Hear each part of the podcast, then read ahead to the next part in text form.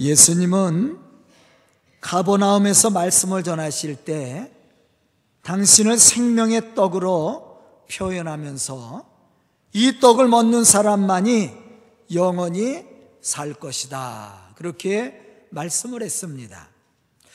하지만 예수님의 이러한 말씀을 들었던 당시 유대인들은 예수님이 하신 말씀을 이해하지를 못했어요. 더 정확히 말하면 믿음이 없었다고 얘기하면 되겠죠. 믿음이 없으니까 예수님이 하시는 말씀이 믿어지질 않았습니다. 그렇기 때문에 그들 중에 다툼이 일어날 수밖에 없었다라는 거죠. 이유는 예수님의 말씀을 육적인 지식으로 이해하려고 했기 때문이었습니다. 아마 이것은 당연한 결과라고 말할 수가 있어요. 하지만 오늘 말씀을 듣는 우리는 우리를 영원한 생명의 길로 인도하시는 예수님의 초대에 기쁨으로 응답하고 순종할 줄 아는 그러한 믿음의 성도들이 될 수 있기를 주님의 이름으로 축원합니다. 요한복음 6장 40절에 보면 예수님은 이렇게 말씀을 하십니다. 내 아버지의 뜻은 아들을 보고 믿는 자마다 영생을 얻는 이것이니 마지막 날에 내가 이를 다시 살리리라. 그런데 예수님의 이 말씀을 듣고 있던 유대인들은 깜짝 놀라며 이렇게 질문을 합니다. 아, 이는 요셉의 아들 예수가 아니냐? 그 부모를 우리가 아는데 자기가 지금 어찌하여 하늘에서 내려왔다고 하느냐? 유대인들은 예수를 그냥 육적인 눈으로 봤고 육적인 생각을 가지고 판단했을 뿐이에요. 이렇게 예수님을 의심하며 말하는 유대인들을 향해서 예수님이 요한복음 6장 47절로부터 48절에서 이렇게 말씀합니다. 진실로 진실로 너희에게 이르노니 믿는 자는 영생을 가졌나니 내가 곧 생명의 떡이니라. 누가 영생을 갖습니까? 영생을 얻습니까? 믿는 사람이라고 그랬어요. 그러면서 본문 말씀에 와서는 생명의 떡으로 온 나를 먹고 먹는 그 사람은 나로 말미암아 영원히 살 것이다. 그렇게 예수님이 말씀을 하셨다라는 거죠. 하지만 여전히 믿음이 없었던 사람들은 의심을 가질 수밖에 없었고 급기야 예수님을 따르던 제자들 중에서도 예수님의 이러한 말씀을 믿지 못하고 예수님을 떠나가기 시작했다라는 거예요. 본문 66절에 보면 이러한 사실을 알 수가 있습니다. 그때부터 그 제자 중에서 많은 사람이 떠나가고 다시 그와 함께 다니지 아니하더라. 여기서 제자는 열두 제자를 말하는 것은 아니에요. 예수님이 열두 제자 말고도 많은 제자들이 있었다. 예수님을 따라다니는 많은 사람들이 있었어요. 그 사람들이 예수님을 떠나갔다. 오늘 말씀 속에서 이야기하는 60절에서 이야기하는 것처럼 예수님이 영생의 말씀을 이야기할 때 어렵다 그랬어 어렵다. 제가 지금 어려운 설교를 하고 있는 거예요. 여러분들은 쉽게 들으세요. 제가 어렵게 설교를 해도 쉽게 들으시기 바랍니다. 네. 믿음이 있으면 들려지게 되어 있어요. 자, 이러한 가운데 예수님은 열두 제자에게 묻습니다. 너희도 가려느냐? 이것이 오늘 본문 말씀의 내용이에요. 자, 우리는 오늘 이 질문을 우리에게 하시는 것임을 올바로 알고 올바른 대답을 할 줄 알아야 돼요. 너희도 가려느냐? 예수님이 지금 제자들에게 묻는 것이 아니라 우리에게 질문을 하는 거예요. 이때 우리는 어떻게 대답할 것인가? 우리에게 믿음이 있다면 베드로와 같이 대답할 겁니다. 자, 그러면 우리가 예수님이 말씀하신 영생이 오늘을 사는 우리에게 주는 의미가 무엇인지 알아야만 돼요. 그래야만 우리가 예수님의 질문에 당당하게 대답할 수 있는 것이거든요. 첫째, 현재의 삶이라고 할 수가 있습니다. 우리는 영생에 대한 말씀을 많이 듣습니다.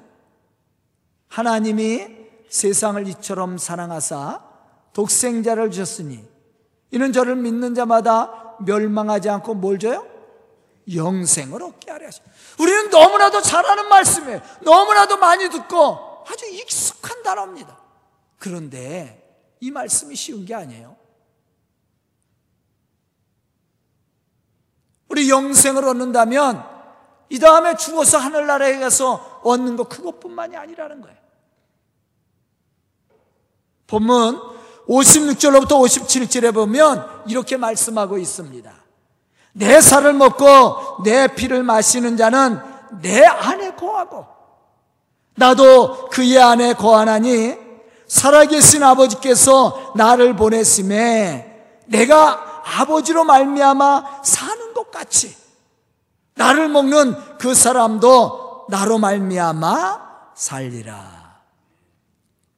여기서 우리는 예수님이 말씀하고 있는 영생의 때가 언제인지를 찾아봐야 됩니다. 예수님은 영생이 내가 아버지로 말미암아 사는 것이라고 표현했어요. 즉 죽음 이후의 시간만 말하는 것이 아니라 지금 우리와 함께 하시고 역사하시는 하나님과 함께하는 시간을 얘기합니다. 다시 이 말씀을 읽어보면 이렇습니다.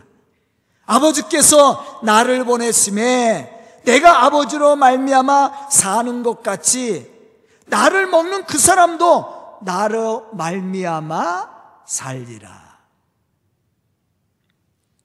이는 예수님께서 자신을 보내신 하나님 아버지로 인하여 지금 사는 것, 현재형이거든요. 지금 사는 것처럼 우리가 예수 그리스도로 말미암아 지금 살아야 된다라는 거예요. 누구 안에서? 예수 안에서. 그럼 어떻게 이러한 삶을 우리가 살아갈 수 있습니까? 그것은 예수님께서 하나님과 일체이신 것처럼 우리도 또한 믿음 안에서 예수님의 살과 피를 먹고 말씀으로 예수님과 하나가 되어야 된다라는 거예요. 여기서 우리가 예수님의 피와 살을 먹었다. 예수님의 살을 먹고 피를 마셨다라는 얘기는 예수의 육신의 살을 먹고 피를 마셨다는 얘기가 아니죠. 잘 알고 있잖아요. 예수님이 우리를 위해서 십자가에 죽으셨어요. 몸을 들이고 피를 흘려 죽으셨어요. 그 예수 그리스도의 십자가의 사건을 통해서 우리는 무엇을 받았어요? 죄사하며 은총을 받았단 말이에요. 그러니까 여기서 예수님의 살을 먹고 피를 마시는 자마다 영원히 살리라 이렇게 말씀하셨을 때는 바로 예수가 그리스도인 것을 믿는 것을 이야기합니다.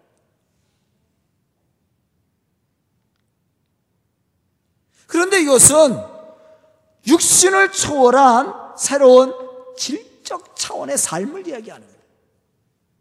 사도행전 2장에 보면 변화된 초대교회 사도들과 성도들이 육신의 욕심과 문제 때문에 염려하거나 걱정하지 않았습니다. 예수 안에서 함께 나누고 섬기면서도 참 기쁨의 모습으로 주의 복음을 전했던 것 같은 삶을 얘기하는 거예요.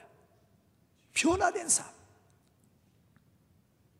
그들의 삶 속에 고난이 찾아오고 역경이 왔지만 그들이 예수 안에 있을 때 예수가 우리의 죄를 사하여 주시고 우리에게 구원의 은혜를 베풀어 주심을 믿었던 그 사람들은 그러한 고난의 삶 속에서도 서로 섬기고 사랑하고 협력함으로 하나님의 거룩한 일을 했어요. 그런데 그들의 마음속에 뭐가 있었어요? 참된 기쁨과 평강이 있었다라는 거예요.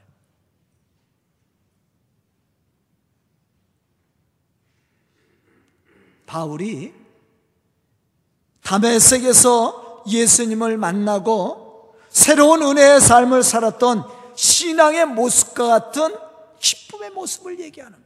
바로 이 사람이 예수 그리스도를 믿고 영생의 은혜를 받은 성도의 모습이라는 거예요. 이 다음에 받을 것은 지금, 지금은 괴롭고 힘든 삶을 사는 게 아니에요. 우리가 육신을 가지고 이 세상에 살고 있지만 하나님이 주시는 은혜와 기쁨을 누리는 겁니다. 바로 이 사람이 영생의 축복을 받고 누리는 사람이에요. 바로 예수 안에 있는 사람입니다.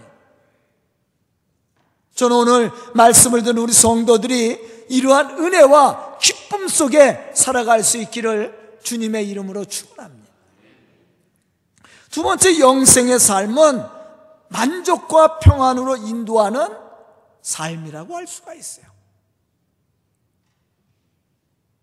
사실 이 대답은 우리가 예수 안에서 참된 믿음을 갖기 전에는 체험할 수 없고 고백할 수 없는 그러한 신앙이라고 할 수 있습니다. 본문 63절에 보면 예수님은 이렇게 말씀을 하십니다. 살리는 것은 영이니 육은 무익하니라. 내가 너희에게 이런 말은 영이요 생명이라. 여기서 우리가 한 가지 분명히 알 수 있는 것은 영생은 육체로 난 것과 전혀 다른 것임을 우리에게 이해시키고 있어요. 육은 육신의 본능적 욕구를 따라 생각하고 행동하게 되어 있습니다. 그렇기 때문에 육체적 욕구와 본능은 끊임없는 삶의 갈증과 욕구 불만을 토해내게 되어 있어요. 그 결과 육체적 참 자유와 평안을 누리기보다 상대와 비교하는 비교 의식을 갖게 되고 또 열등감과 패배의식으로 인해 삶의 불안함을 느끼는 거예요. 세상의 것이 우리를 만족하도록 채워줄 수 있어요? 인간의 욕구가 만족할수록 채워줄 수 있는 세상의 것이 있습니까? 인간의 욕구는요, 채워지질 않아요. 많이 가지면 채워질 것 같지요?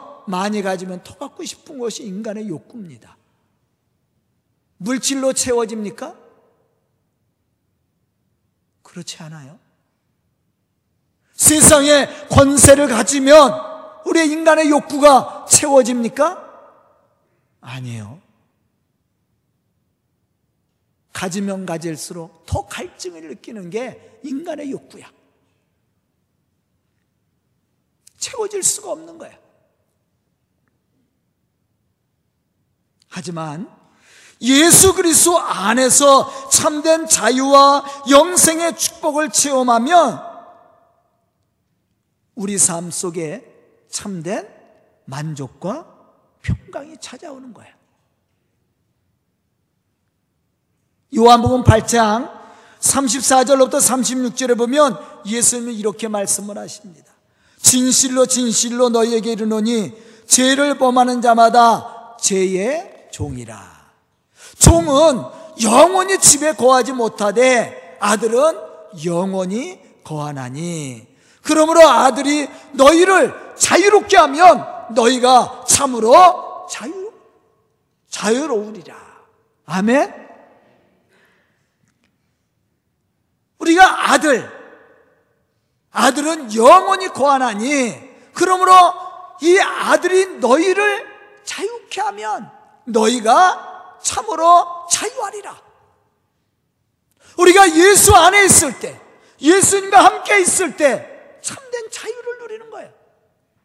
참된 만족을 누리는 겁니다.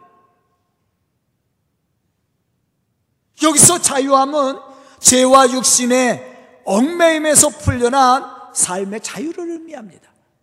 다시 말하면 예수 그리스도로 말미암아 제사함의 은총과 구원을 체험한 믿음의 성도는 세상에서 얻을 수 없는 참된 기쁨과 또한 육체의 참된 은혜와 영적인 자유를 누리게 된다라는 거예요. 이것은 세상에서 얻을 수 없는 거예요. 세상에서 맛볼 수 없는 겁니다. 우리는 사도행전 6장 15절에 나와 있는 핍박받는 스테반을 보면서 우리는 이러한 사실을 발견할 수가 있습니다. 스테반은 거짓 증언을 했다는 이유로 공의 앞에 잡혀가게 됐어요. 하지만 스테반은 당당하게 공회원들 앞에서 예수님이 성전을 열고 사흘 만에 다시 세우리라 하셨던 말씀을 증언합니다. 이 말씀은 뭘 얘기하는 거예요? 예수님의 죽음과 부활을 얘기하는 거예요. 스테반 집사가 지금 전하는 것은 예수님의 죽음과 부활을 얘기했단 말이에요. 그런데 이러한 말씀을 믿지 않았던 공회원들이 스테반을 잡아다 돌로 쳐 죽입니다.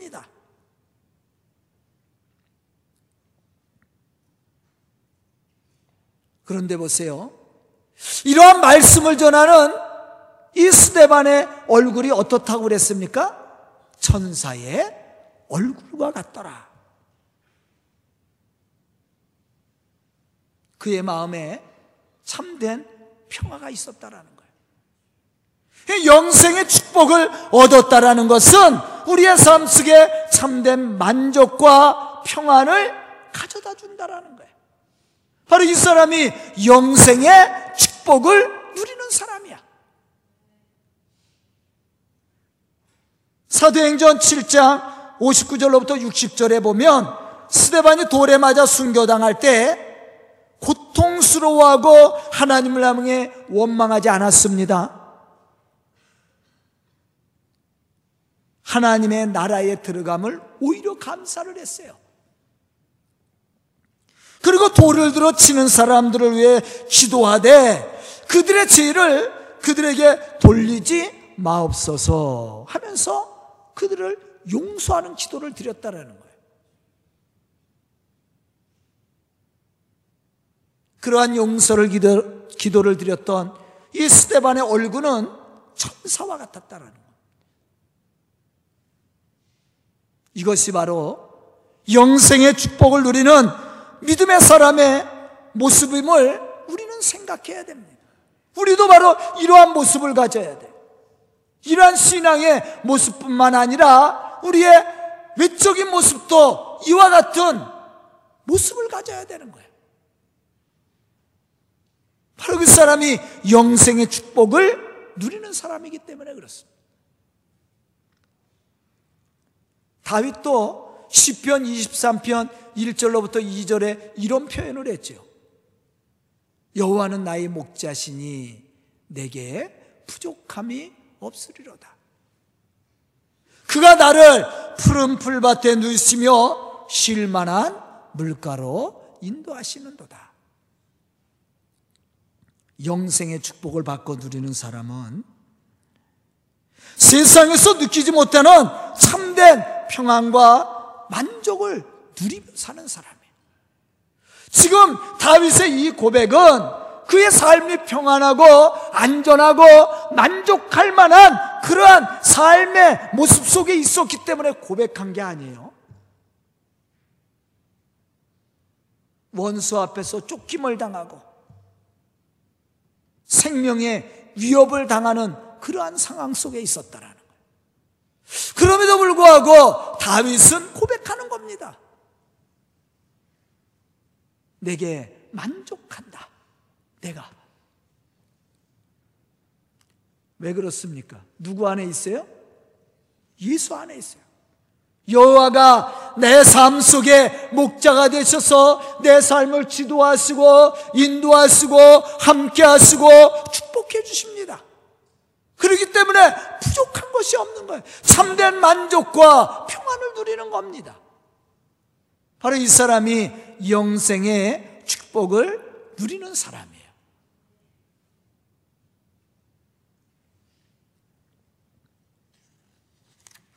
저는 오늘 말씀을 듣는 우리 성도들이 이러한 은혜 속에, 이러한 축복 속에 참된 만족과 평화와 자유를 누리는 그러한 믿음의 성도들이 다 될 수 있기를 주님의 이름으로 축원합니다. 세 번째 영생이 주는 의미는 말씀 안에서 사는 거다. 본문 말씀을 보면 예수님 믿음이 없는 자들에 대하여 말씀하시고 이제 당신을 팔자가 누구인지도 처음부터 알고 계셨으므로 당신에게 올 자가 없다라고 예수님이 말씀을 했어요. 이러한 말씀을 듣고 있었던 예수님의 많은 제자들이 예수님의 곁으로 어떻게 했어요? 떠나갔어요. 그 말씀을 이해하지 못해서 이해하지 못했다기보다는 믿음이 없는 거죠. 이때 예수님은 열두 제자들을 향해서 이렇게 질문을 합니다. 너희도 가려느냐? 본문 68절로부터 69절에 보면 이 질문을 받았던 제자 중 베드로가 이렇게 대답합니다. 영생의 말씀이 죽게 있사오니 우리가 누구에게로 가오리까? 우리가 주는 하나님의 거룩하신 자인 줄 믿고 알았사옵나이다. 여기서 우리는 우리를 구원하시려고 오신 예수 그리스도를 믿는 믿음이 어떻게 생겼는지를 알고 우리의 삶의 충만함과 만족감이 어디에 오는지 어디에서 오는지를 발견할 수 있어야 됩니다. 먼저 믿음은 어디에서 생기는 것입니까? 바로 들음에서 나는 거예요. 그래서 로마서 10장 17절에 보면 이렇게 말씀합니다. 믿음은 들음에서 나며 무엇을 듣는 거예요? 그리스도의 말씀으로 말미암느니라. 그러니까 우리가 하나님의 말씀을 바로 들어야 믿음이 생기고 영생의 축복을 얻게 되는 거예요. 그럼 오늘 말씀 속에서 예수님을 떠난 사람들이 왜 떠났습니까? 무엇 때문에? 예수님의 말씀이 어려워서가 아니에요. 문제는 믿음이 없었다라는 거예요. 예수가 우리를 죄에서 구원하실 메시아인 것을 믿지 못했다라는 겁니다. 오늘 본문 말씀 속에 보면 예수님이 끊임없이 설명하는 내용들이 있어요. 요한복음 6장에서 끊임없이 얘기하는 내용이 영생에 대한 얘기예요. 그런데 어떠한 사람이 영생을 얻어요? 내 살을 먹고 내 피를 마신 자마다 영원히 살리라. 그렇게 말씀을 했어요. 그런데 문제는 예수님의 살과 피, 다시 말하면 예수님의 십자가의 죽음과 부활에 대한 신앙이 없었기 때문이었다라는 거예요.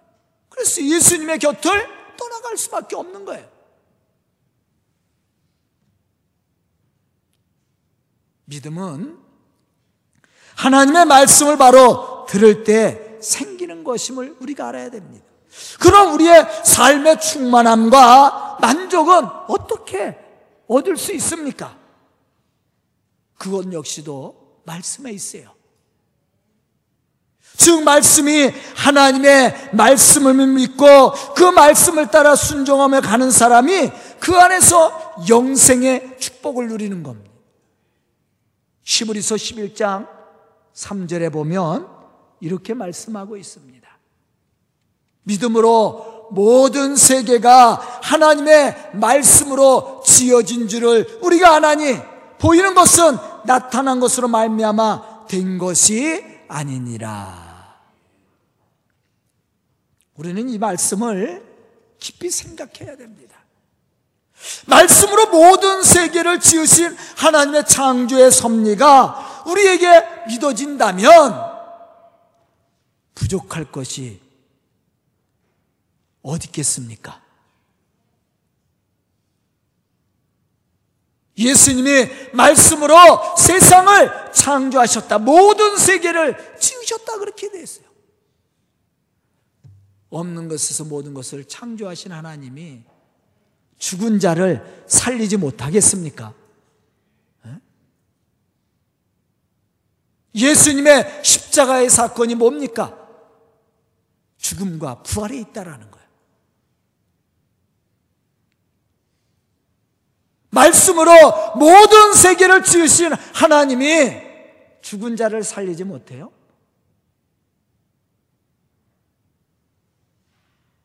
문제는 하나님의 말씀이 믿어지지 않기 때문에 우리는 하나님을 불신하고 삶의 불안함을 느끼고 염려하게 되는 거예요.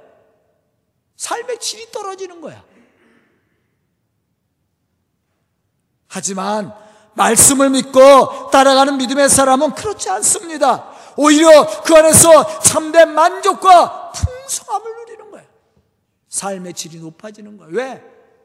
그러한 믿음의 사람 속에는 염려나 갈등이나 불안함이 없어요. 어떠한 상황에 있든지, 어떠한 처지에 있든지, 하나님이 주시는 은혜 속에 참된 만족과 기쁨을 누리는 사람이에요. 왜? 영생의 말씀이 내게 있단 말입니다. 그래서 참된 평화를 누리는 거예요.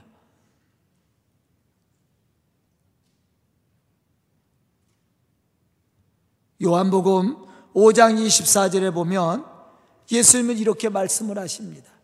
내 말을 듣고 또 나 보내신 이를 믿는 자는 영생을 얻었고 심판에 이르지 아니하나니 사망에서 생명, 생명으로 옮겨졌느니라. 어떤 사람이 영생을 얻어요? 사망에서 생명으로 옮겨졌습니까? 믿음의 사람이야. 예수님이 나를 위하여 십자가에 죽으신 사건이 믿어지면은 모든 문제가 해결되는 거예요. 본문 55절로부터 58절에 보면 이러한 사실에 대해 더 분명히 말씀해 주고 있습니다. 내 살은 참된 양식이요. 내 피는 참된 음료로다. 내 살을 먹고 내 피를 마시는 자는 내 안에 거하고 나도 그의 안에 거하라니 살아계신 아버지께서 나를 보냈음에 내가 아버지로 말미암아 사는 것 같이 나를 먹는 그 사람도 나로 말미암아 살리라. 이것은 하늘에서 내려온 떡이니 조상들이 먹고도 죽은 것 같이 죽은 것과 같이 아니하여 이 떡을 먹는 자는 영원히 살리라. 여기서 이 떡은 누구예요? 예수 그리스도란 말이에요. 그리고 여기서 내 살은 참된 양식이고 내 피는 참된 음료로다 그랬단 말이에요. 무엇을 의미합니까? 바로 예수 그리스도의 십자가의 사건이야. 그 사실을 믿는 사람은 예수 안에 거하는 사람이야. 이러한 사람은 예수님이 하나님과 함께 그 안에서 참된 평강을 누리며 살았던 것처럼 우리도 예수 안에서 참된 평강을 누리되 영원한 축복을 누리며 산다라는 거예요. 그러나 육신의, 것, 육신의 것을 따라가는 사람은 참된 만족과 기쁨을 누릴 수가 없어요. 갈증 속에 살아가는